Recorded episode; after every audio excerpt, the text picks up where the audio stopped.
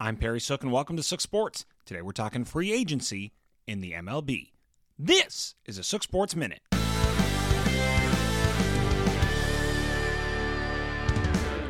Better for baseball. Well, within days of Jacob DeGrom signing with the Texas Rangers, the Mets have replaced their ace with the Cy Young winner and comeback player of the year, Justin Verlander. And honestly, I think this is great for baseball. The Astros have dominated opponents with their starting rotation, so to take anyone away from them is great. The Rangers are obviously better, adding the first ace they've had in quite some time to their roster, and the Mets have replaced one. The Mets were at a playoff level but couldn't push past the hump, so maybe this plus a couple other additions will make them a real contender.